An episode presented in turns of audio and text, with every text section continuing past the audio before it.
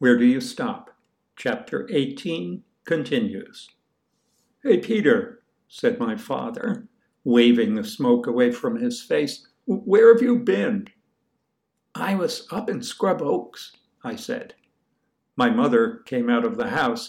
She had a beer for my father in the bottle and a small glass for herself, part of the contents of his bottle. Scrub Oaks, she said. What were you doing up there? She was wearing her worried look, a furrowed brow and a frown. I don't remember when this look first appeared, but at about this time she began wearing it more and more. I went to see Marvin, I said, a kid in my science class. He's in the Where Do You Stop group. The what? said my father. I told you, I said. Remember, we have to answer the question where do you stop? Who is this Marvin? asked my mother. Marvin Jones. He's a kid in my science class. I must have known what piece of information she was looking for. And knowing what she was looking for must have been what made me withhold it. And that must have been what made me shift the subject. They don't have any sidewalks up there, I said. Neither of them said anything. My mother was fussing around the table. My father was shaking garlic salt onto the steak. They don't have any trees either, I said. Not real trees, anyway, just little trees, crummy trees. It's the soil, said my father. I guess, I said. I knew that this was possible.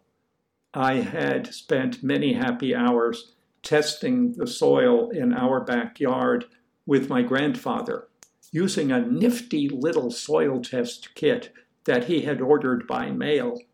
It came in a sturdy white cardboard box, inside which were tiny vials of liquid and larger empty vials.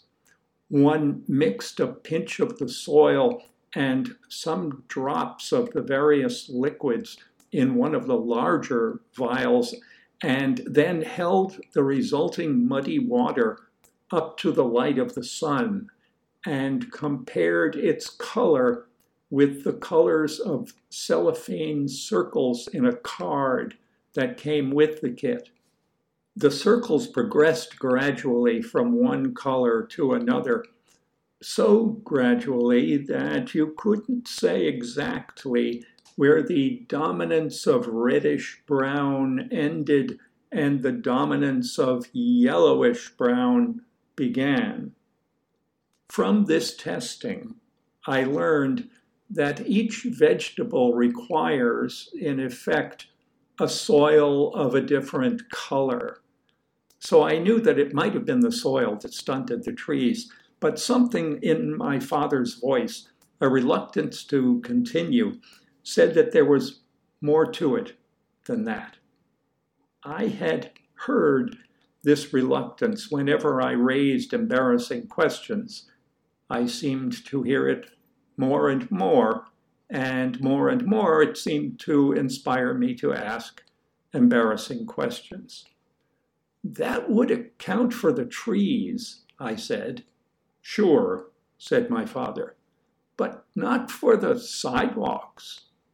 Yeah, he said, well, that's the way they like it. I was young, it's true, and I was ignorant too. But I wasn't stupid. And this explanation was so obviously ridiculous that it opened the widest crack yet in the myth of my father's good sense. He had been chipping away at this myth for some time now, but only with tiny hammers that didn't do much more than surface damage crazing and nicking it. Now he seemed to have taken up something heavier, a real sledgehammer, determined to finish off the job. It is? I asked. Yes, Peter. He said if they didn't like it that way, they'd change it, wouldn't they? I guess, I said, because I was still a long way away from the time when I would dare to tell him exactly what I thought.